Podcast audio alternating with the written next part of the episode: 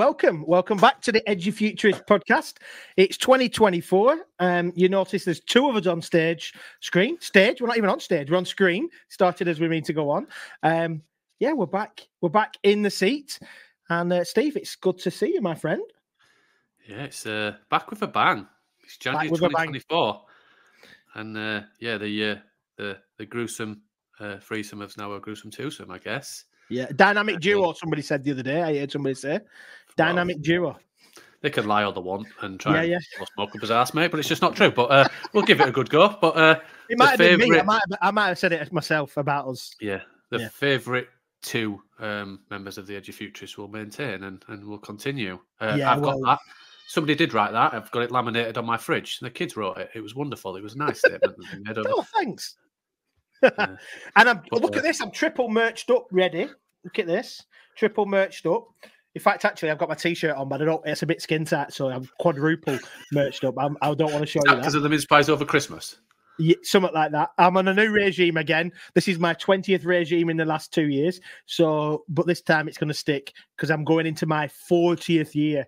Um, so I need to uh, need to, to do something about it. It's it's uh, it's good to be back. It's good to be back thinking about future of education. I know we've had a little bit of a hiatus and uh, we had a bit of a quiet time, but yeah, we've we've we've talked about it. But me and Steve are going to be continuing the podcast over the next few weeks, months, years. Uh, Dan, uh, as many of you know, has um, he's flying as the AI educator all around the world. 86,000 miles he's done in the last 12 months.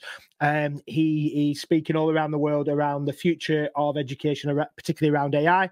Um, he's speaking at BETS coming up, uh, speaking at FETC. He's doing very, very well for himself, and we wish him all the best in that work. But he just couldn't um, align that into a regular podcast slot. So, um, mate, you'll be missed, and we are grateful for all the stuff you've done to help us get to this point. And uh, now, as we become uh, superstars, we won't forget you. Um, and uh, as we as we accept our MBEs and all that thing, um, we'll we'll remember you, and you'll be involved in our speeches and that. So, yeah. Uh, so it's just the two of us. It is. It is. Did you have a good Christmas, Ben? Yeah, not really it was, it. Did the kids have a good one? Yeah, really good. Can't complain. The kids are getting older now, so the presents get smaller and more expensive. But um, it was uh, it was great fun. Had a, a nice nice break, and it slowed back into back into work. Uh, yeah, re- really good. And then uh, yours a little bit younger, aren't they, Steve? So I presume the magic is uh, he's still well and truly alive. The magic is there, and the sleepless nights still continue. Ollie, uh, we had a week. We thought we'd cracked it. We thought that he was doing well um, with his ears and everything else, and then um, he, the, the, infection came back. He's still obviously waiting for his operation, and we got to it, and we were like, "Yeah." So we're now two and a half weeks back into no sleep. Uh, my wife's done the last two nights, so I feel a, a, little bit more human than I did at the beginning of the week. But the kids loved it. It's not really rest, but absolutely obsessed with Christmas. And Ella keeps saying to me, "Santa Claus coming every night now." Uh, I'll probably get that for the next year until he arrives. But um, but yeah, it is what it is, and I'm excited we, we made a, a commitment, a target, and a new res- resolution in 2024 to resurrect, to bring back, to start season three of the Edufuturist podcasts. And here we are. And you know what? I'm really excited for our first guest. Yep. Somebody that uh, well respected, um, somebody that I, I've that actually mentored me. Jon was my mentor as part of the the Google community, and I selected Jon. I wasn't given uh, Jon um, good friend of ours, and uh, we're going to be talking about lots of different things. It's going to be scattergun, like we always do. Uh, we're going to bring Jon in, Jon Neale, um, and Jon can introduce himself to anybody that doesn't know Jon. But if you are in the UK or global, let's call it that, you must know who Jon Neale is. You must know who he is. Uh, one for his TikTok dances um, and going viral on there, or one for just being just a stand-up guy just one of those people that is just always there to help. You made the stand up joke. You made the stand up joke. Stand up. Stand up. Hello. Hello, Ben. How are you doing, right? How are you? We brilliant, mate. How was your Christmas? It was fantastic. We actually were lucky enough, uh, after a few years of not being able to uh, to travel for a few reasons, um, we went over to uh, to the states to see to see our family on that side of the pond, which was wonderful. So had some couple of weeks in New York, down through the DC area. So feeling rejuvenated and uh, ready to go for a smashing 2024. Yeah. 2024. Yeah, love it, love it. That sounds great. And I know that you uh, sent sent me you sent me a picture outside the White House. Um, obviously, you're just about to go and see Joe and Jill for uh, for a, for a, for a brew. Did they did they drink Yorkshire tea or do you know? Well, actually, no, they they were they were kind of. I think as we discussed, I think that it was kind of um, there was some sort of event going on at the the White House. Um, I don't think it was an EdTech do. Otherwise, of course, the likes of all of us would have been invited. Um, and can I just just clarify as well? It is only the two of you because I only came on for the chance to meet Dan. So this is this is hugely disappointing. yeah, very very good, very good. But, very um, good. but I do enjoy the the possibilities of how you can you know rebrand as the dynamic duo. I just want to know, you know, quick fire question: Who's Batman and who's Robin? Uh, I don't think you'd like to see me in either of those outfits. Good answer. Good answer. Yeah. And I, I have to think about it. I, the Batman and Robin, it's probably more like the Del Boy and Rodney version of it, just running over the hill.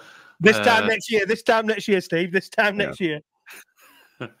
we, we, yeah, I think it's uh, it's one of those things we, uh, w- like I said, we, we wish Dan well, uh, but I think let's be honest, um, a lot of people I spoke to over a regular basis when we kind of just said we didn't say goodbye, we said uh, see you later, see you soon. A lot of people say, why did you stop it? You know, we miss it and everything else. I was like, I miss it. Yeah. Mhm. I miss it from a selfish point of view. Me and Ben were like, we miss it. Do you know? Let's continue. Do you know? I don't. I know Dan can't, and, and he's made a commitment, and he's and he's hundred percent supporting what we're trying to achieve. But um, there's still an appetite for it, and to get individuals on like yourself uh, and and share the message. We've got some some great guests coming up. I'm excited. Do you know? Mm. I think this is the thing where when the excitement goes, you have to refresh and, and reconsider what we're trying to achieve. But me and Ben joined about half an hour before you did, Jon, and we were like, we're really excited. Yeah. I was well excited. By the end of it, you know, between the three of us, we were churning out guests every week, and we've just got with busy lives and everything. We just got tired, didn't we, Ben? Let's be honest. We were knackered. We were absolutely knackered, and re- repositioning what what we want to achieve from the podcast and everything else that goes with it. So let's for those people, I'd, I'd be amazed. I'd be amazed. But Jon, tell us a, a recent history of those people that don't know who you are that go in. Yeah. Jon Neale, who's he? Tell us a bit of your story. Well, first of all, everyone should know because I was back because I was on the podcast back in 2019. Um, Episode And- forty-one. Episode forty-one. Yeah, everybody. there you go. Wow, I've got I've got I've got that tattooed on my on my arm as well, Ben. So that's good. That, that that's why I never forget. But yeah, and so I- seventy. I, think you've been on twice actually. Did you come on? Oh no, no. Actually, we talked to somebody else in episode seventy about you, but that'll come back later. Oh, okay. Yeah. So, um, but yeah, just you say, Steve. So, um, I've a very proud educator, as I know we all are.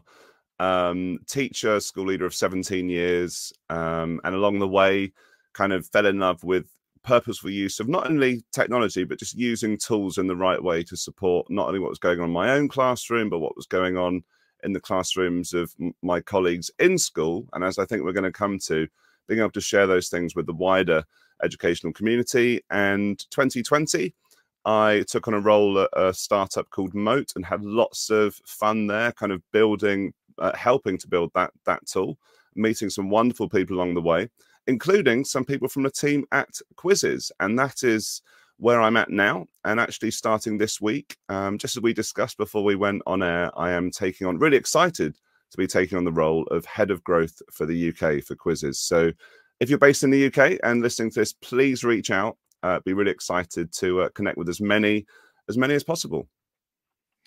Yes, exciting times. So, Moat to Quizizz um, via lots and lots of education space before that, and and obviously many of you who are listening or watching this might remember Jon from being the face of uh, the Google Teacher Stand at Bett for many many years, weren't you, Jon? Those, those those were the days. I think I think they're still called the glory days of the Google stand at Bett. um, yeah, I had I had the privilege of working alongside um, people like Ollie Trussell, Dean Stokes, Rachel Cotup, and lots and lots more, um, both at Bett but also ISTE too. Um, and I think that part of that that was really important for me um, was about making sure that when something was being demonstrated, when something was being shared, was that it was in a in a way that was telling a story and that was really helping to um, guide those teachers that might be passing by or those school leaders really understand what could be done with the tool in addition to the the sort of wow factor elements. Um, you know because i know i know that we've all over the years have been in those positions where we've had a great tool but it's finding a way that you can make that speak to the to the audience or even to the one or two people that you might have in front of you. So that that was a real blessing for me th- those opportunities to work alongside those great people to work with the team at google and and really understand how i could try and try and keep trying to refine the way that i was doing that. Yeah, and I think that obviously I, I, I am in a, a, a, role that I've evolved into in terms of the, the, the C learning work now, and and and in any conversation I have with the software, um, so for example Google Workspace, all this kind of stuff is is what does the tool look like? What is the benefit? But also the application, the context. I was speaking to somebody um, that we were we were looking to bring in to, to the organization and i and, and they uh, and this person said I don't think i'm the the most i don't have the most technical knowledge i'm not the strongest on this tool and i was like i think you're getting confused the ability to use a tool to the best of the ability is very different uh, from the, one's ability to to portray how somebody else can use it and apply it to context and the thing that I used to love about the teaching theatre, Ollie Trussell, by the way, absolutely. I think we've had him on the podcast and, uh, and, and and things before, and I said he had a voice like chocolate. That man's delivery is ridiculously good yeah. because even in the role he has now, his ability to apply. And I saw him at um, a Matt PN event. I don't know if it's an independent school or HE, and he delivered a presentation on AI. And the reason I think it's the best one that I saw last year was the application to context of if you try this as a teacher, or if you think about this as an organization, and it wasn't the tool that it was demonstrating, it was his ability to to think about what the people wanted that were listening to him. So was his ability to speak to an audience, to demonstrate and to hold them to think this is what you might utilize, and here's some examples of applying it to a context of a primary, secondary, or or, or an organization in your role. And I think some of the demonstrations were just like practice sets and the good old quick draw. Remember that good old amazing thing that Google created? Was it about 10 years ago? Yeah. I was like, this isn't new stuff. But the way he delivered it was exceptional. And you and Ollie, I remember standing there, is when they had their little classroom badges and stuff like that. You know, they were giving away all the little Chrome badges at Bett quite a few years ago. That year, I remember sitting there thinking, wow, how on earth are those individuals doing it repetitively? Because you must have been absolutely shattered. it was delivering it and every person I felt that turned up there, it was standing room only because people were going, "Oh my god, I could use it for this. I could use it." It was that lighting the spark of, of inspiration and, and how people could take a simple tool mm. and apply to a context of theirs. So I don't know what I was even saying or where we were going, but I think I think it's that understanding of not selling to people, showing the art of the possible, like yeah. Walt Disney of anything of saying, "This is what potentially you know you could do." what do you want to do with it? What do you think yeah. you could do? I think is the key, isn't it, of, of, of any tool or anything else. Yeah, and I think, and I think, Steve, that there's always that thing as well. Is you know, you always hear that we only employ teachers, or we only, you know, we're, we're all former educators. But like, but the truth is, is there's a lot of different ways that that can be interpreted.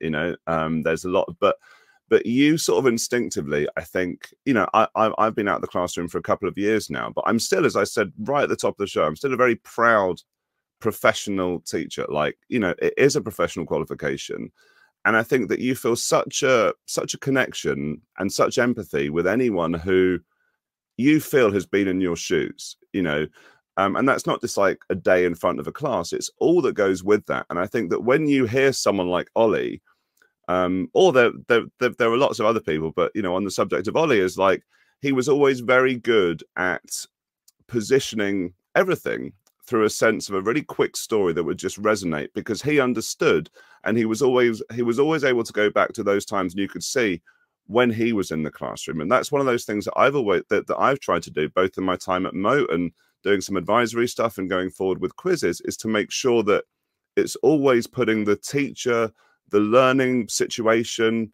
the problems, what they're trying to achieve, putting that at the forefront of everything that you try and do. And one of the ways that you can do that is obviously through building community and through having conversations.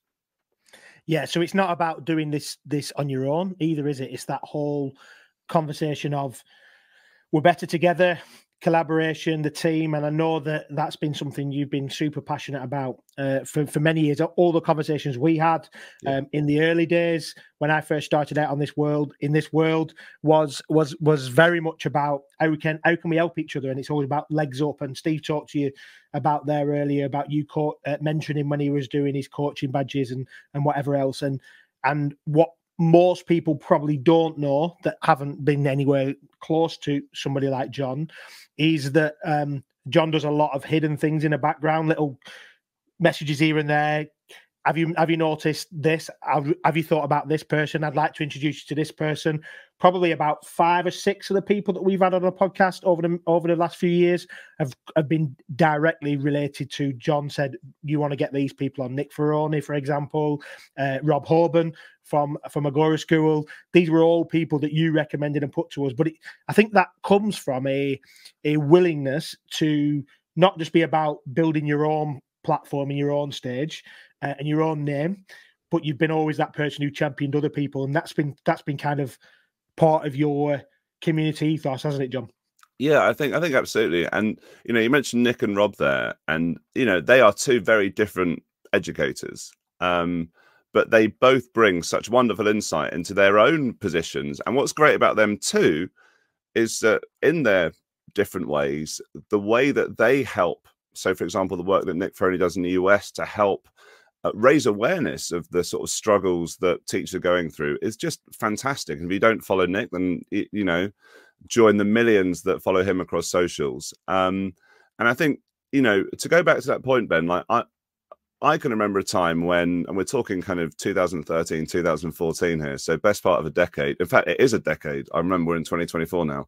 Um, I, I can remember feeling a little bit burnt out, wouldn't be the word, but I didn't quite know sort of where my best direction was suited. I knew that I loved being in education, I loved helping the students, working with colleagues, but I didn't want to go down the traditional route of um, you know, depart departmental lead or faculty lead, and then going into that. And and it was at that point that I, from someone at my former school, um, I came across using social media and using Twitter, and I sort of realized that community doesn't start and end with the people that you are blessed to spend every day with, but actually, it's it's sometimes, and for me, I found it easier to connect with people. I was a PE teacher at the time, uh, connect with people who were in a similar position to me, but might have been in Australia or the US or, you know, that wasn't to say I was ruling out people from, from, from the UK, but it was really interesting how easy it was to sort of to organically grow an authentic community.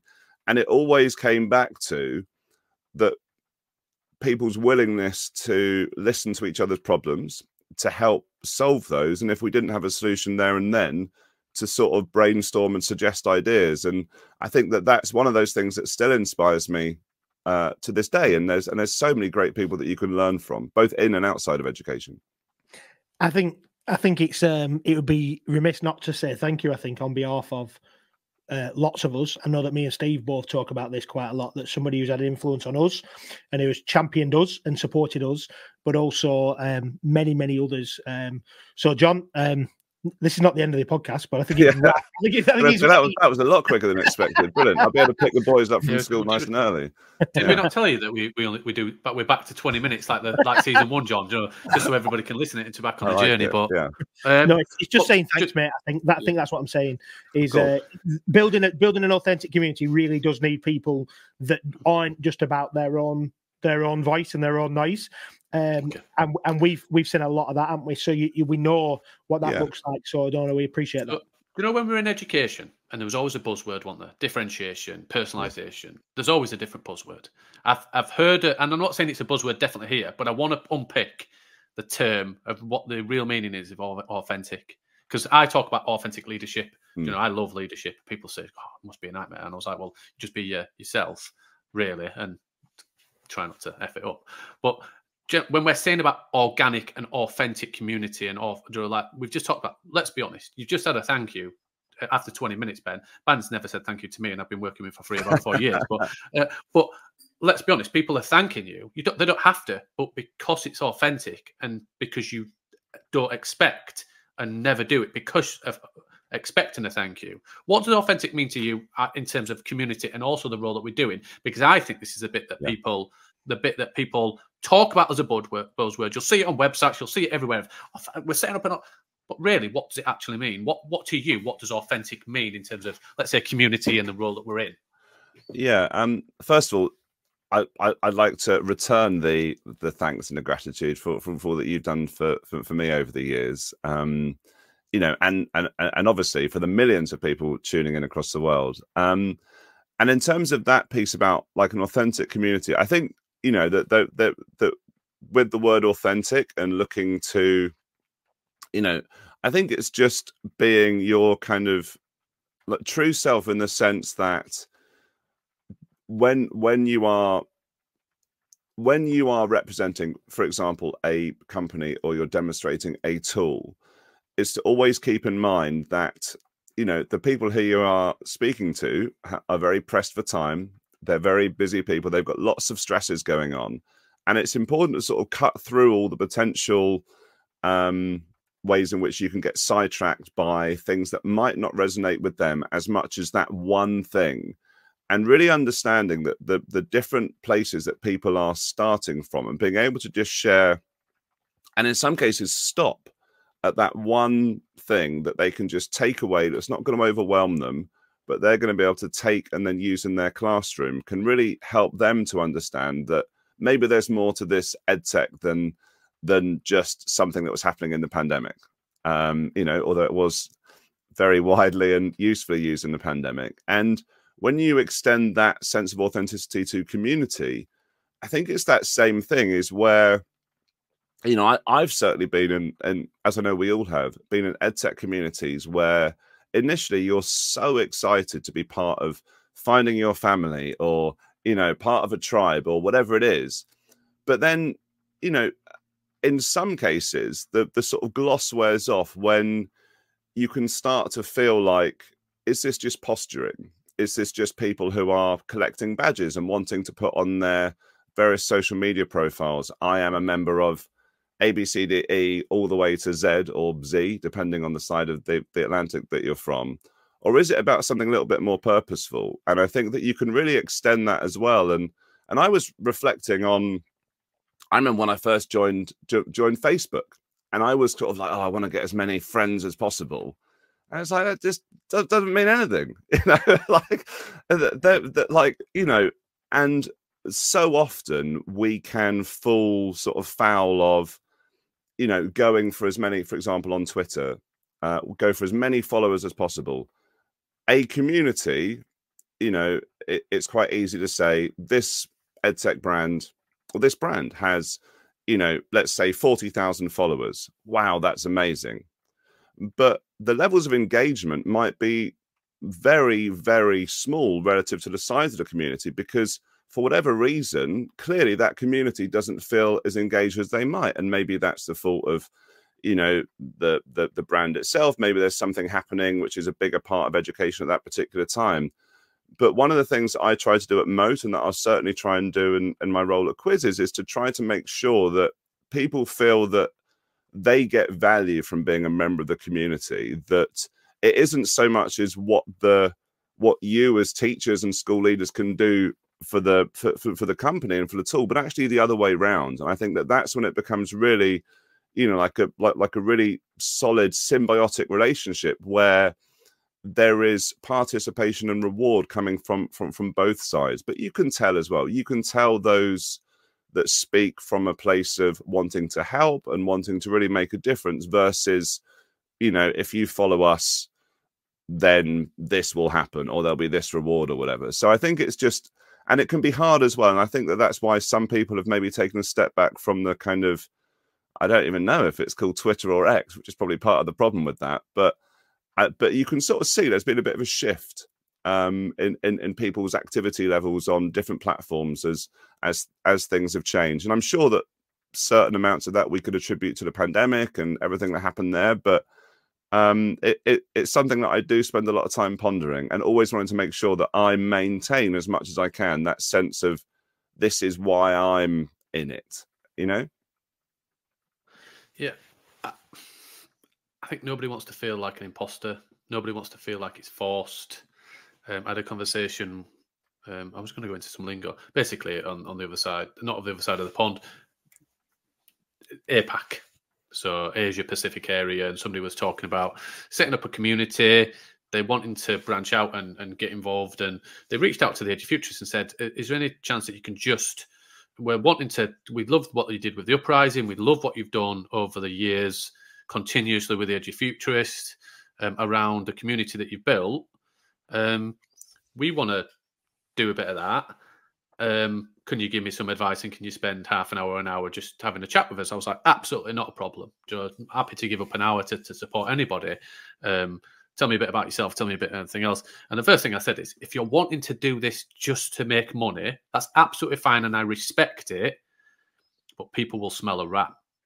I said, because if you're set, setting up a community to sell things only, I was like, the people in the community will say, well, what's in it for us? Mm. Ultimately, if you're only doing it for your own gain, then ultimately, why would people ever want to be part of that community knowing that literally they're just part of a, a way to make money? And I think we've brought the Edufuturists back. It sounds like it's been dead for decades. It doesn't. You know, we, we continue in the work for Edufuturists because it was Ben and Dan originally for a short period of time, and then it became Ben, Dan, and me, and now it's back to for the first time Ben and me. It was never about building a, the, the community that we have. It was never really about the event originally. It was just three mates that kind of I attended the event and I thought this sounded great. I presented and joined. We just get on. we're just mates who are trying to just share our experiences, get some wonderful people on like yourself, and just share their experiences. We're actually, let's be honest, through no gain of our own for a long period of time. You know, we are starting to branch out in terms of sponsorship of podcasts, and that's what we're going to be reaching out to people and the event and everything else. We have to do bits like that in order to keep it going. But it was never about uh, financial gain in, in that regard. Probably like the Joey Tribbiani and the Phoebe from Friends. There's all, there's never uh, something that you do without getting something back. You know, I can't remember what, what the term was, um, but um, but ultimately our community that we now have, and we're and, and we're really really thankful for everybody that listens and in, uh, attends and tweets, and so many people have, have said we're excited to to hear that you're coming back because it was just organic and it was honest, mm. and we've just said, you know what, we just we have got a bit of a story, we've got some opportunities. Do you want to do you want to listen? And people made that decision themselves if they wanted to join, uh, and that's what I said. I said we never intended it to to be a, a role, never intended to be a, an income, nothing about that was ever done for Futurist. And I said, if if that is not your avenue, I'm probably not the person that you want to speak to because you're not going to get the truth of, of how you're going to make something successful and profitable from a community because that's what not what we did. Uh, are, are, we not making loads of money, Steve? I thought that's the reason why I have that Porsche out there. do, you do, you, do, you not have one?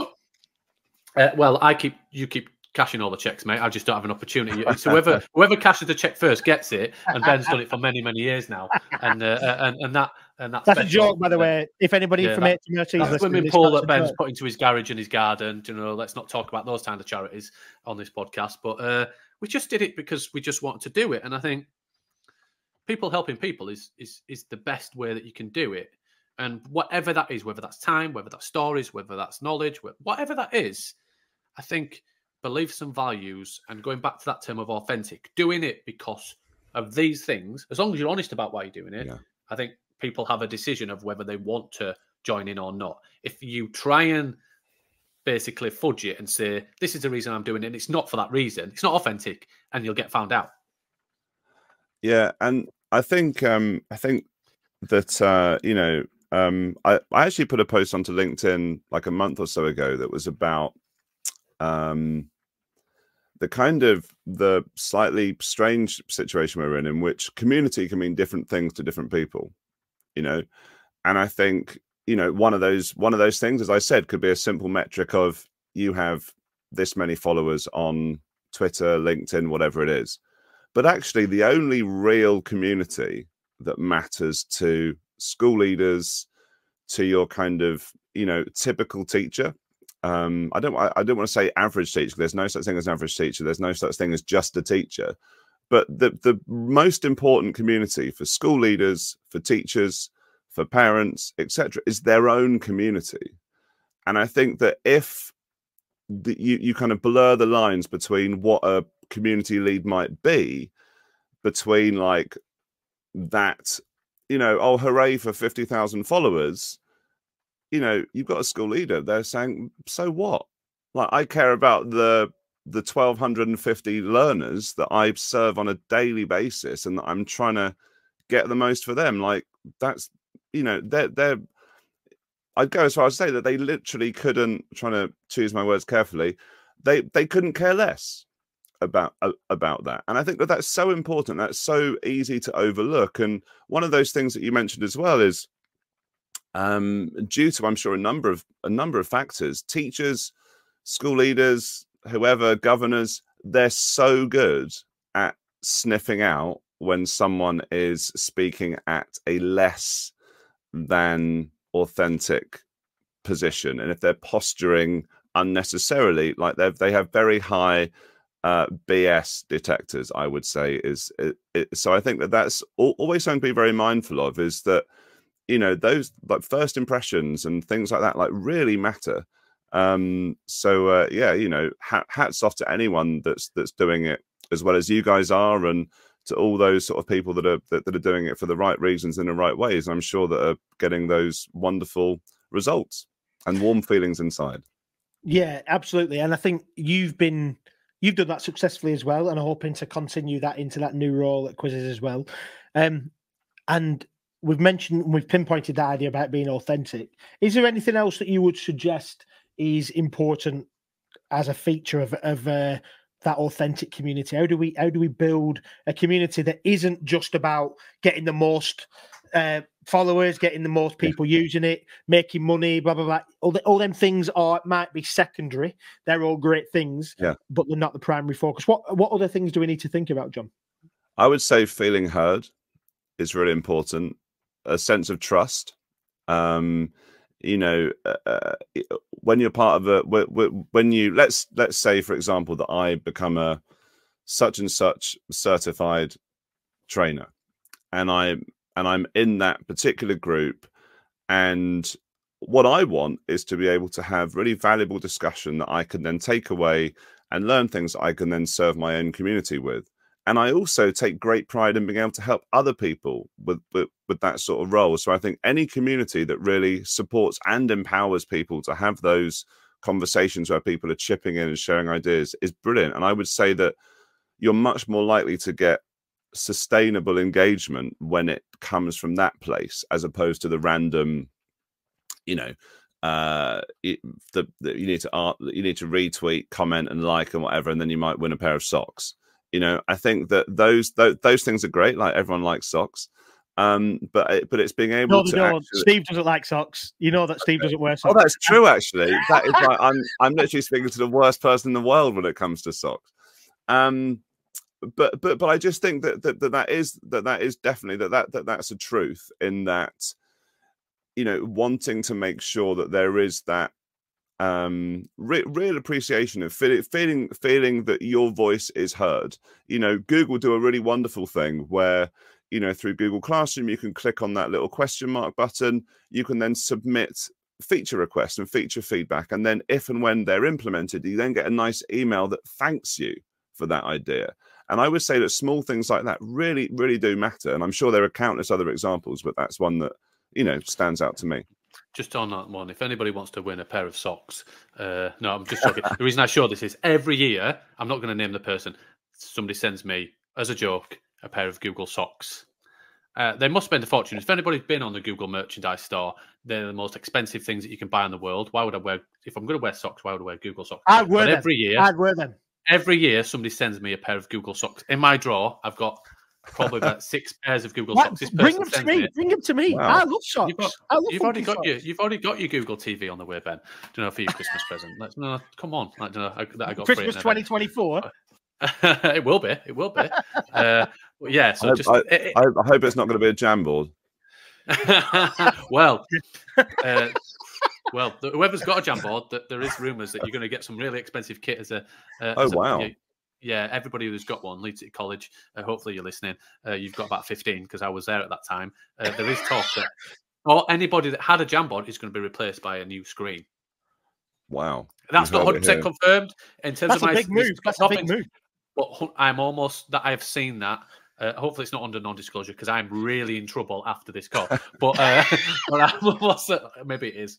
Oh my god, the lines are blurring. I need to quickly steam back and everything else. But yeah, Can I- you've got well, just just just while you're recovering and digging yourself out and, and checking whether that was under NDA, um, uh, Jon, tell us a little bit about the role at Quizizz. Obviously, head of growth, and that's, there's obviously going to be community elements there. But Yeah. talk to us a little bit. Nine, 99% of the people who are listening to this will have heard of Quizizz. Um, Yeah. Obviously, a, a, a household name from an education perspective. But uh, give us a little bit about what you're going to be doing there, if if, if that's all right. Of course, yeah, no, re- really excited. So I've been actually doing some advisory work for them uh, for the past few months, um, and that's been largely focused on events, building community, looking at partnerships in the US. Um, but this role um, is going to be is going to be exclusively focused on things here in the UK. So it's going to be looking to build community, looking to grow usage, looking to help people adopt the tool in a way that is, you know, more than just like creating your first activity and then moving on, but finding a way that it can become part of a really positive and purposeful way in which teachers can leverage the tool in their classrooms. So if you're new to Quizizz, it's everything from quizzes to lessons. Um, there's there's a library of tens of millions of resources that are out there that you can search, that you can use. And also in the past half year or so has really leaned into the power of AI to make a make a tangible difference in that in the activity creation process. So you can jump onto like a YouTube video, tap a Chrome extension, within a couple of seconds, you've got a quiz. You can transform existing Google Slides, PDFs, articles. You can do all that same thing. And using AI, you can convert them into some really, really engaging activities. And I think one of the things that I'm most proud of about Quizizz is that it is really fun it's engaging it's it's all of these great words but also the focus is on student mastery and making mm. mastery accessible for all. It is not just about going through a bank of 10 questions how fast can you do it? Do it again? Congratulations you've improved you've done it quicker.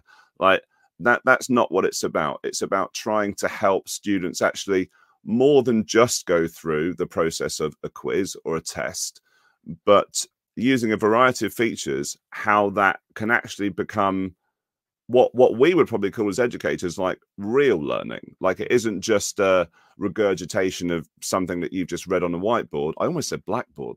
Um but like but but that's something which is you know you know that your students if you came back to them you know a couple of weeks couple of months down the line they would have much much greater likelihood of being able to retain that information and tell you in a way that was in their own words other than perhaps if they might uh, through other methods love that. Just just one thing, Ben. I know you're going to come back in. Sorry. Do you want to do you want to go first, Ben, before I take it somewhere else? Uh, yeah, whiteboard, blackboard, same thing, just a different utensil to, to write on it. How much uh, education has developed and evolved over the years. The irony of just standing Yeah. in front. We now have interactive versions of it um, and everything else. But still standing But- at the front. Yeah, yeah. yeah, you must you must stand at the front i think that that is the that that is a prerequisite of any great teacher is stand at the front go go for the sage on the stage no do not go for that approach that Are that's you going certainly for the new education minister? You sound like a proposal. Uh, is, this, And, is this um, part of the job interview? yeah yeah precisely but yeah so what whilst i will have a uk facing role if there's anyone who's not from the uk but still interested in finding out more then please or just want to connect about anything else and please you know give me a shout Uh, just on that final shout out for for Quizizz. Uh, uh, have you got a stand? Are you there at Bett? So uh, we do not have a stand, um, but we're actually just had confirmed yesterday that going to be. Um, I'm going to be back on the Google booth. Um, I'll gonna see you there, Jon. the- I'm there too. oh, amazing! I'll Um, be walking past, so I'll see. I'll wait. so I'm going to be He'll wearing delivering. his socks. some- He'll be wearing his socks. He'll be wearing his Google socks. mate. Perfect. I hope so. And uh, so I'm going to be delivering a a, a a couple of two hour demonstrations on using Quizizz. It's going to be obviously delivered through Chromebook, and then I'm going to be joining a panel on a discussion around using Chromebooks for creativity. So one of those things that you can do using Quizizz is you can use it for higher order thinking. So drawing, audio response, video response, etc. And as we all know, I love a good video. So uh, really excited for that. Just just on that, the title. Uh, when I when I uh, I've, been in the role, the new role I'm in. It's not a new role anymore. Two and a half years, and I remember talking about growth. And I said to, to the board, and I said, "What does growth mean? Are you talking about profits? Are you talking about revenue? Are you talking about all the stuff that I didn't really understand as a teacher? Mm. Uh, hmm. I now deal in quarters and halves and everything else. Well, that title growth is, I suppose, is a massive thing because it could be users, it could be not growing in users, but it could be the utilization of every person who already has yeah. membership. Grow. It could be the the learning element for every user, the learning that the teachers learning in terms of their growth, in terms of their understanding of the tool. I think it's a great title. It's a massive one, but I think it's exciting because ultimately you can demonstrate growth in many, many different ways. And as long as they've not put too much metrics on you, you're onto a winner, Jon. There's no um, you can lose. yeah, no, I think, and I think one of the things is is that, that as you said, Quizizz is one of those tools that's like super well established in the US. And there are lots of people who are uh, who I'd say are kind of ed tech folk in the UK and other parts of the world who are very much aware of the tool. But I think that one of the great opportunities is to, uh, for someone, for a tool like Quizizz, and there are certainly others like it too, is to really help through storytelling, through empathy, through through authentic engagement, is just show that there are ways in which tools could and probably should be used in classroom for everything from the kind of you know leveling up student learning but also really importantly being able to give teachers back some of their time because it's so easy. I mean you can't avoid seeing how you know awful the hours are for sort of teachers you know working relentlessly through the holidays through the weekends etc so you know trying to choose your tools putting ed before tech etc and doing that in a way that that matters i think would be the best foundation for growth not only for Quizizz but for for, for anyone looking to um, pursue that particular lofty goal. Interestingly, um, did you come up with the title yourself? Because I remember the reason why I ask is we had Louise Jones on, uh, who obviously does some work with ThingLink, who you know really well from her time at Google as well, and she she wrote her own job title, which was Social Purpose and Community Manager, which was very Louise. Mm. Um, or was Head of Growth a, an actual job, or did you make that? No, it it was actually so it it was more based upon, I think, the ambitions of um, Quizizz to, um, you know, develop a purposeful footprint. You know, to have something in the UK that wasn't just, as you say, Steve, wasn't just numbers of teachers, wasn't number of activities completed, but was, you know, listening to those users. There, there are tens of thousands of users currently, but it's not like the kind of 90% penetration there is in the US. Um, and I think is is trying to you know, I, I I was very very open to sort of any and all ideas of a title, to be honest, Ben. But um, no, this was something that one of the co-founders was very much behind, felt it was a suitable title, and um, who am I to disagree? Totally agree. Totally agree. now you mentioned subtly there around um, videos, and you mentioned a few week a few moments ago about social media and the power of social media. Yeah. Now, um, for those people who are listening and don't know this side to Jon's story, Jon is a TikTok guru. He would say not. He would say not. No, I would say is. I am. yeah, yeah. So Jon is uh you tell us a little bit about your uh, use of TikTok and experience yeah, so, around TikTok.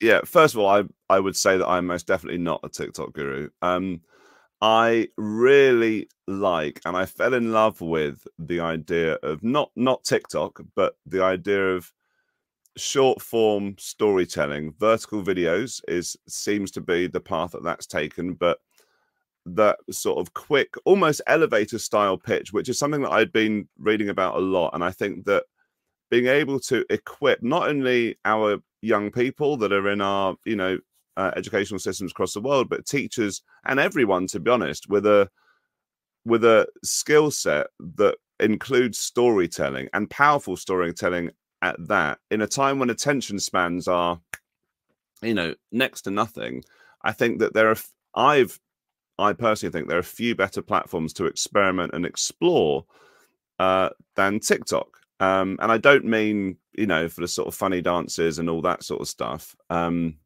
although I'm sure there are some people out there that do some wonderful dances, and that's great, and good luck to them. But my, the, the way that I've explored it is through just things like a hook. And I think back to my time as a teacher in how would I use that now? Because effectively, when you go into that classroom, almost that first, you know, few seconds, certainly minute, that is your sort of hook. And, and, and that affects so much, whether it's the the attention of the learners that you have in front of you, whether it's your own focus, whatever it is. I think there, that there are so many parallels between understanding how to create and craft a really engaging video. You know, one of those things with the algorithm on TikTok is you are rewarded for the for the longer amount that you can or for the longer proportion that you can keep people in your video interested in whatever it is that you're producing. So I think there are certainly ways that we as educators, um, and should I ever go back to the classroom, that that would be something that I would, you know, always try to make sure is that there isn't like a a lull for half the half the lesson when everyone's gazing out the window wondering like why are they there, but rather what are they getting from it? And uh, so yeah, I, I've explored everything from a edtech channel to uh, I've got a Curb Enthusiasm fan page, and then the one that's done remarkably for me the best is actually a classical music page, which is just knocking on the door of 75,000 followers. Not that we worried about metrics, but bearing in mind it took me a decade to get four and a half thousand people even remotely interested in what I was saying on on Twitter, and it and it took me about six weeks to get to that number on TikTok. I think it's all it's all learning, Ben. I know I know I've, I've spoken with you both before about you know, and I can see various edtech companies are going into the space of how do you make something funny without it being too cringy, but also the low fidelity model seems to be the way forward. And uh, yeah, likewise, anyone's got any groups or discussions going on, please involve me. Um, not for the dances. Um, that's not a site that you would want to see, but for, for any other element, please uh, loop me in. It's a really interesting one, isn't it? And and let's link it fully to education. So I was having a conversation with um, a friend of mine who isn't in the edtech space, isn't even in the education space, has got children a little bit older than mine. My my, my little boy's two on Tuesday. Uh, um, Many happy returns. Yeah, uh, second Bloody birthday, hell. and Ella is Bloody three and a half. How was that? How is he two already? That is mental. I know, I know. He's still not slept, so two and two years in. This is why I look like this. Uh, but but just think about that. We were talking about the future of education, but also what education looks like now. If you think about not necessarily TikTok and everything else, but if you think about and I was telling a story about my daughter. She she's obsessed with YouTube Kids these people, and and, and I had heaven forbid I, I I googled two of the uh, two of the families that she watches, and I was like, that person they're making two hundred fifty million pounds a year. I was like, how did that happen? I was like, I'm in the wrong business. But anyway, so I was looking at, it, and as soon as it comes up, my daughter's like, there's an advert. I was like, Ella, it's four seconds, and I told the story to my daughter, and I said, Daddy used to watch and get to watch one episode a week she doesn't understand days, weeks, times, and everything else. So it was irrelevant. She's like, Dad, why are you even telling me this boring story? But I was saying, I was trying to explain to her, I only got to watch it once. I had to then wait a long period of hmm. time. And during that one hour that I got to enjoy it, there's probably only about 35 minutes of of, of watching something, and I had to I, I, had to wait so long in between what you're classing as a as a time frame. I, I could make a cup of tea or lots of different things to keep myself busy before I could watch it again. But my daughter was three and a half, and many of the of the people, the young people that we're now teaching, not the teachers, because they they learn in a very different way, and they also absorbed information and watched mm. things in a terrestrial way, normal TV, five channels or even four channels. We're now in a streaming world where if there's an advert, you can watch the full advert, but you can skip it. How do we apply that to education without going in for, for we probably could spend about five yeah. other episodes on it but we really need to think what you're thinking about in terms of that hook, that short video, that short snippet of information. But we're not we're not delivering in that way of way that they're consuming information. We're delivering in the way that we used to consume it, and we're creating content for our young people in education based on our beliefs and the way that we consumed information rather than the way that they want to consume it.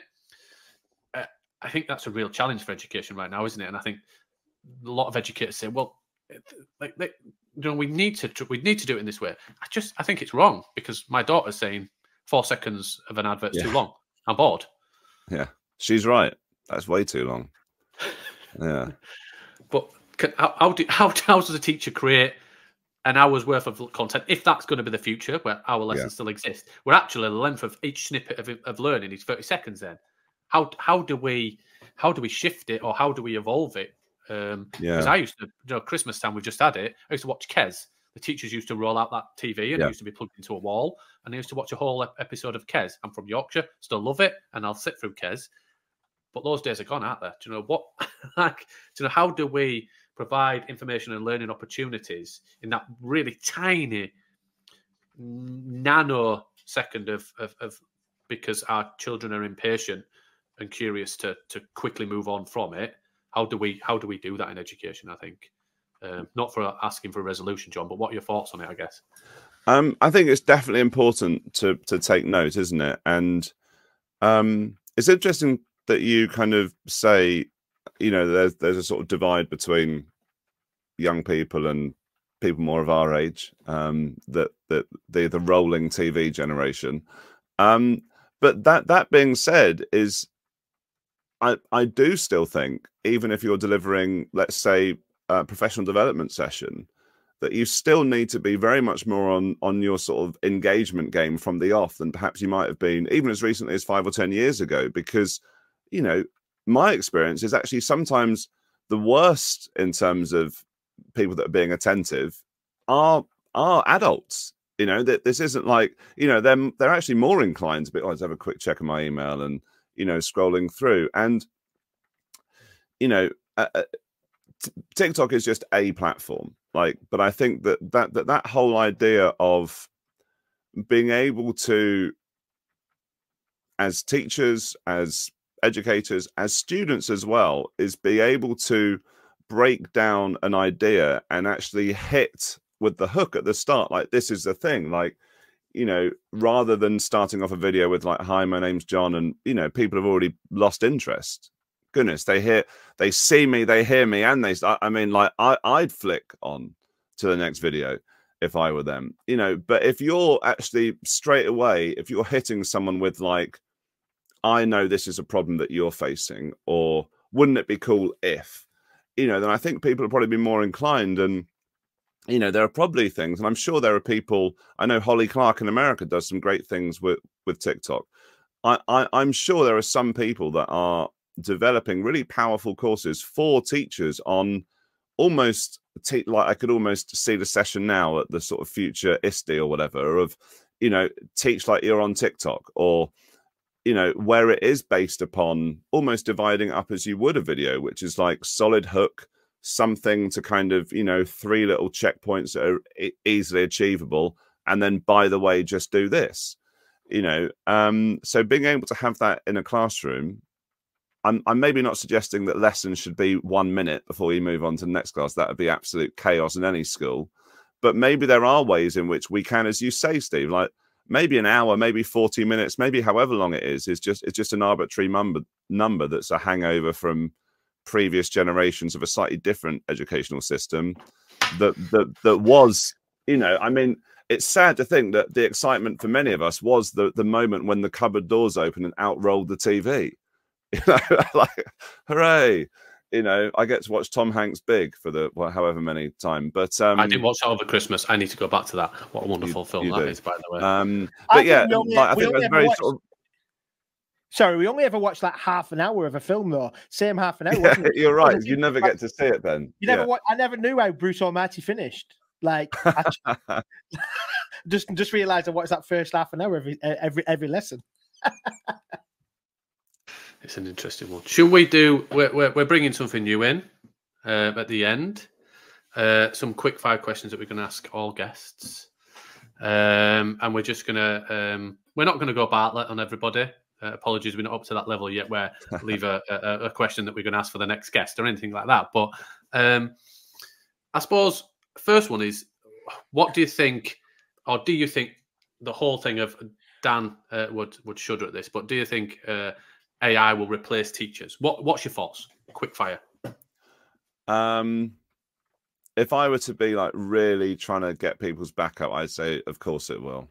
You know, um, but if I were to actually think as an educator myself, and also someone that takes a lot of pride in that craft, and the personal connection element. And I'd almost say, well, there's no way that AI can replace a good teacher.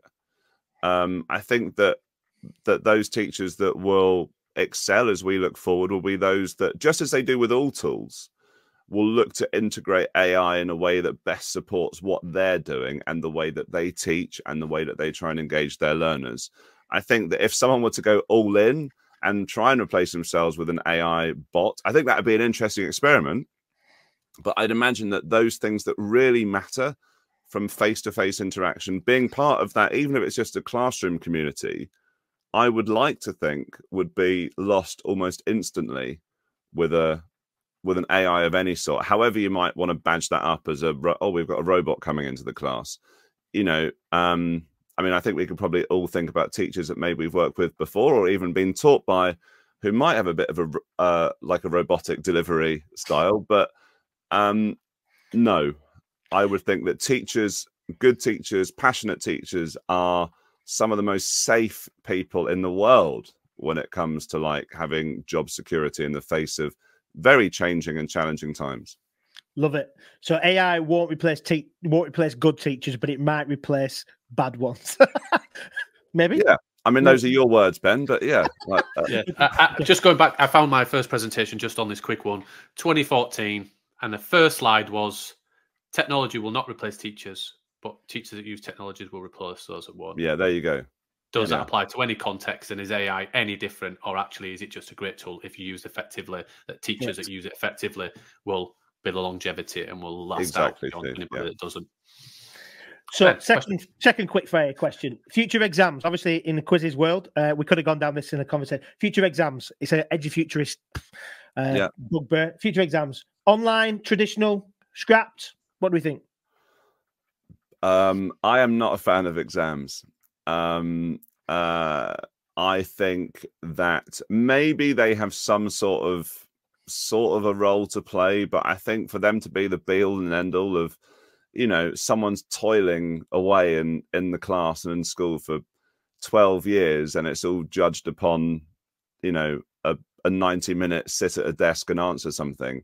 Surely there has to be a better way of doing things. And one of the things I actually, I, I, I, you know, as I do, I, I find myself uh, reflecting on various things. I was thinking the other day about you know, I, I know there were things that weren't ideal about this, but but in the pandemic, we, we had to find another way to do things. And on the whole, things were based on trust. And but bearing in mind that no one had had any training on how to do this and how to actually give grades that weren't from it, it seemed to, to me it seemed to be okay you know. And for us to just totally abandon that and just to say well that was something that we did during covid and whatever it just seems a bit of a cop out like I, I, know that it wasn't perfect, and I know that there are probably some people that gave too high grades and others that probably went the other way. And certain students have been hard done by, and others are in the other position. But surely there has to there has to be a way in which we can, you know, reward students that may be able to. We've all had those that can, in a classroom discussion, contribute beautifully, able to debate fully and really understand the intricacies of what's going on. But when they're faced under that exam pressure for whatever reason, it's just not their thing.